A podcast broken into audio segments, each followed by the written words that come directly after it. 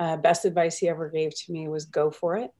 Um, and I have now added to that uh, for my clients is for the love that all is sacred. Stop getting ready to get ready. Like mm-hmm. just go do it, right? Just go for it. You'll figure it out. You you cannot have everything determined about all possible missteps and opportunity. Like just get if you can get whatever it is you're working on to 75, I'll even give you 80%, then let it out into the world and be figuring it out. Are you ready to hear business stories and learn effective ways to build relationships, generate sales, and level up your business from awesome CEOs, entrepreneurs, and founders without listening to a long, long, long interview? If so, you've come to the right place. Gresh values your time and is ready to share with you the valuable info you're in search of. This is the I Am CEO podcast. Hello, hello, hello. This is Gresh from the I Am CEO podcast. I have a very special guest on the show today. I have Debbie Page of DebbiePage.com. Debbie, it's great to have you on the show. Thanks for having me definitely super excited to have you on. And before we jumped in, I wanted to read a little bit more about Debbie so you can hear about all the awesome things that she's doing. And Debbie is the leading authority on cash flow and profitability for women business owners. As a business coach, she guides her clients to creating scalable and sustainable businesses with strong revenue and healthy profits. And as an accidental entrepreneur over the past 25 years, she has acquired, scaled, and sold two businesses and helps her clients do the same. When not talking strategy and money with her clients, you can find her digging in her garden or sharing a glass of wine with her best pals. Debbie, great to have you on the show again. Are you ready to speak to the I Am CEO community? I am ready. Let's do this. Awesome. Let's do it then. So I feel like I, I should pour out a, a, a, glass of wine while we have this conversation, and I feel like that would be perfect. But um, I wanted to hear, I guess, a little bit more on how you got started. What I like to call your CEO story. Yeah. So, uh, like possibly many of the people listening, it was an accident. I didn't wake up and set out on this path to become a business owner. I, you know, grew up in the 80s and saw a working girl and aspired to, you know, middle management and maybe a corner office one day inside corporate America. Um, but got really lucky early on and had a opportunity to work in financial services with a couple who owned the company and really trained me up to think like an entrepreneur inside their organization. And that was really edgy in the early 90s. That wasn't something that you were seeing a lot of. And then that created the space for me to uh, acquire a piece of business and to go out on my own and negotiate leases at the ripe old age of 32 and, you know, trying to figure out who in the heck is going to do this for me. Um, some of the best advice I ever had though was you're great at what you do, you're a great technician in your industry, but you don't know the first thing about running a business and you need a coach. And I was like, coach, what's that? And uh, so I hired mine, uh, worked side by side with him through uh, for a number of years uh, through the sale of the first company and into the second. And um, it was in that space that I recognized that there was a place for me to do my own coaching specific to women around the space of money and cash flow and profitability. Again, things that we're not none of us men or women are are taught specifically when it comes to running their business it is a skill that you have to go out and seek information about and learn um, and i'm able to package that up in a way that makes sense for people to increase revenue and profit and create really happy healthy businesses yeah, absolutely. And, and, you know, so often I, I, say, you know, when you're a CEO, entrepreneur, business owner, whatever title we might give ourselves, is that um, there's a balance between having a healthy ego and knowing and believing that you can create something big. But there's also that ego that says there's a lot more that I can learn. And you have to kind of have that balance beam. So I appreciate you for telling that story because I think so many times when you hear that, oh, you're not good at that, you're not a technician, you're not this, that, and third, you might get on defense mode and say, well, I know everything. I don't need to hear from you you, but you've taken it to where you learned and then you've been able to excel and you're helping so many other people do that as well. Yeah, it's, you know, I think that I don't remember which guru said it, you know, but you never want to be the smartest person in the room. Um, and that was something that I've really taken through all my professional life is, you know, I know I I know enough to know I don't know everything and I mm. can't know everything. And quite frankly, it doesn't serve me to do that. So surrounding ourselves as CEOs and leaders and executives um, with people who are really good at the things that aren't our natural strengths. You know, it used to be when I was growing up, you know, we were really beaten over the head about, you know, well, if you're not good at that, you know, you can learn to be better. It's like, yeah, but maybe that's not the best use of my time. maybe I can lean into the things that I'm much better at, making space for somebody else to come into that relationship and business, uh, into that conversation to fill in that gap and support me so that I can go on and do, you know, my greater, greater work in the world. Yeah, absolutely. It allows us to be more present and, and more um, spend more time and resources in our zone of genius, the thing that we do better, rather than trying to be good at everything, which ultimately can kind of be very draining and, and very exhausting to say the least. So um, I, I, know um, that cash flow and profitability is, is what your zone of genius is. Could you take us through a little more, bit more about that, what that looks like, and how you work with your clients? Yeah. So, you know, I don't know about you, Gresh, but one of the things that disturbed me when I was growing my first business was the emphasis about top line revenue. Everyone was talking about my multiple six figure, my multiple seven figure business, you know, beating themselves on the chest like they're all super cool. But then if you really listened to what was going on after those words left their mouth, there were tons of business owners, CEOs, entrepreneurs that were broke as a joke, right? They're making all this money but they cannot tell you what's happening in between the top line and the bottom line. Either they don't understand what's happening with their expenses, um, they're not managing their expenses well, they have people who are kind of living free and easy on all the revenue that's coming in because they have a cake job. Um, and what I started to recognize in my work was that you know, women in particular are really called to start their businesses because they have a passion um, they have a calling, they're finding their purpose. Um, and I'm going to speak a lot specifically to women because that's who I serve. And I know there are going to be men listening who go, Yeah, but that's me too. And that's good. You know, that's good. But what was happening is they would throw their passion into this entity and they would get a couple years down the road and then they'd be like, I have no idea what I'm doing. Like, I brought my thing to market, my product or service. I got it going. I've done some marketing. I have some sales, but I have no strategy. I have no systems. And everything is just cobbled and cobbled and cobbled together with not one big wrapper around it. Um, and at the time, you know, this was back in 2009, 2010, I wasn't coaching full time. I was still uh, working as a financial advisor, doing private investment work for my uh, women clients many of them who were inheriting and starting businesses though. And it was the questions that they were asking me that led me to understand, and this is one of those CEO like, you know, forehead palm moments.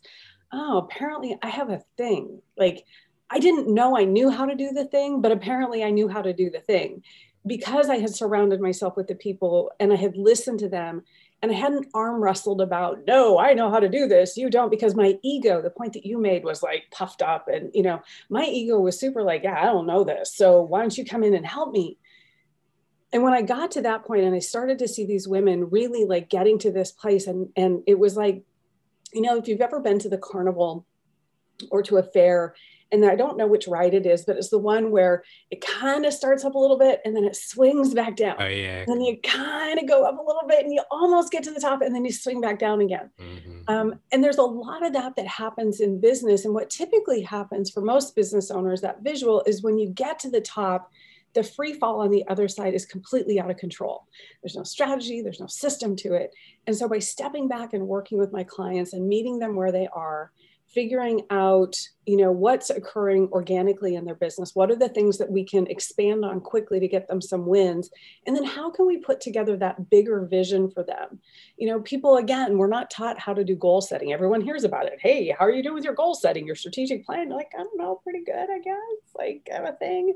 Or if they do it it's something they do once a year and then they tuck it back in a drawer and can't tell you today what their goal big goals were, or even the micro goals were when they set them in November, December. And so, really bringing uh, my clients through this process to look at very intentionally, very mindfully about what are the specific steps that need to be taken every day, the little micro movements in business, not the big swings, but the little teeny tiny things where all the difference is made. And when we can dial that in for a business owner, and it essentially becomes this uh, you know wash rinse and repeat process everything opens up absolutely everything opens up because you don't need to be as a CEO, as a business owner, as an entrepreneur, spending all your time trying to think about your, you know, what what do I need to do next? I want you to have all the next laid out and to be stepping back and looking as a CEO down into those necks and thinking, what are the little tiny adjustments that I can make with the levers and dials in order to get bigger results?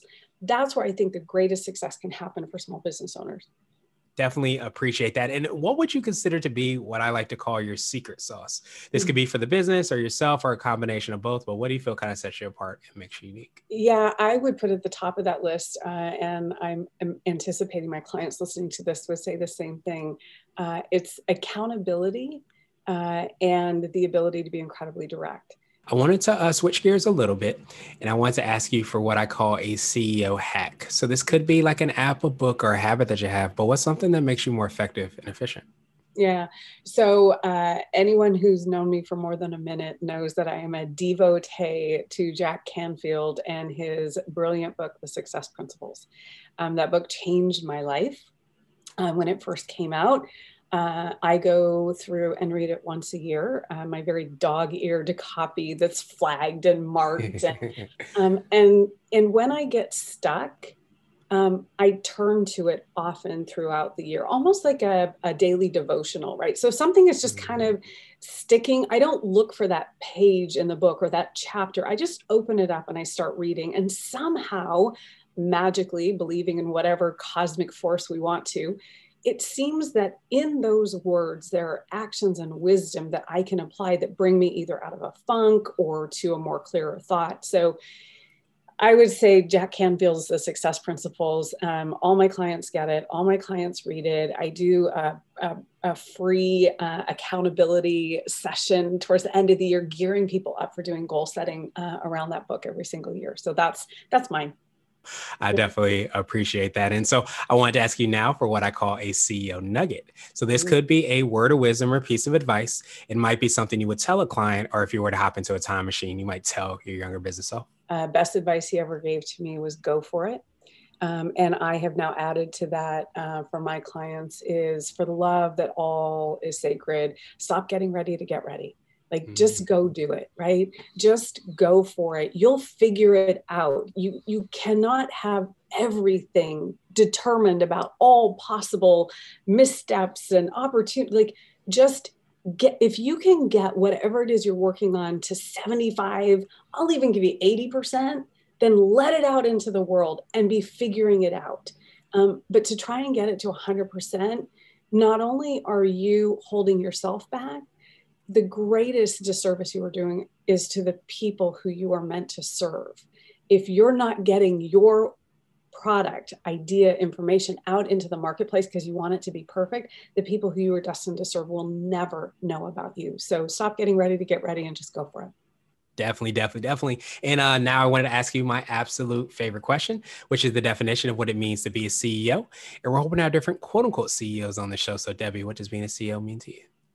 Uh, being a CEO to me means being able to create a vision for my world, define that as I will, and being able to take really thoughtful steps to execute on that, getting me closer and closer every single day, making the biggest impact that I can uh, in the time that I have on our beautiful planet. Yeah, it's extremely powerful. And I think if we, you know, are appreciative of the time and, and aware of the limits of the time and resources that we have, it gives us that energy towards, you know, figuring out that big vision that we have and the impact that we want to have, but also kind of as you do so well with your clients, streamline that down into steps, actionable steps, ways that we can eat the elephant, so to speak, so that we can get to ultimately where we want to be.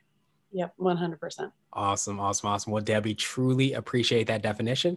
And I appreciate your time even more.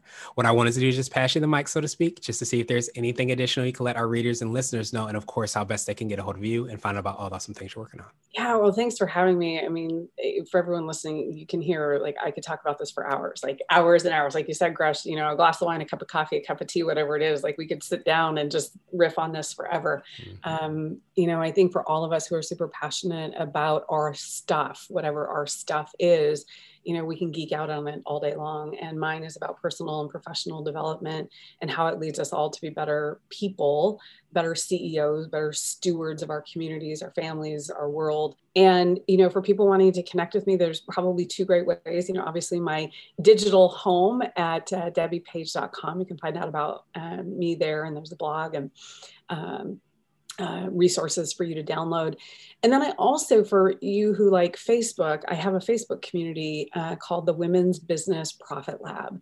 Um, it's a community I've been curating for about four years. There's about 800 women in it now uh, from all around the world. And we come together to share ideas and best practices. I do 30 minutes of free coaching in there every single week. Um, and it's a great place, whether you're a itty bitty baby entrepreneur, CEO, or whether you're really seasoned and skilled and you just want to either pull in more resources or even contribute resources uh, to other people who are on that path too. Awesome, awesome, awesome. Well, Debbie, truly appreciate that. We will have the links and information in the show notes as well, too, so that everybody click through and, and follow. And, and as we kind of talked about, yeah, I think we're all given a gift and something that you know sometimes put on our heart that we want to kind of give to the world and to make a bigger impact and i think we don't often see like the the domino effect of having those gifts kind of come out into the world and, and take effect but i appreciate you so much for using your talents and your gifts to be able to bring that to light in so many people because sometimes we don't necessarily know how and i think all those resources all the information you talked about today is definitely a great way to kind of get started and, and, and get going so thank you so much for your time and i appreciate you again and i hope you have a great rest of the day Thank you for listening to the I Am CEO podcast, powered by CB Nation and Blue 16 Media. Tune in next time and visit us at imceo.co. I Am CEO is not just a phrase, it's a community.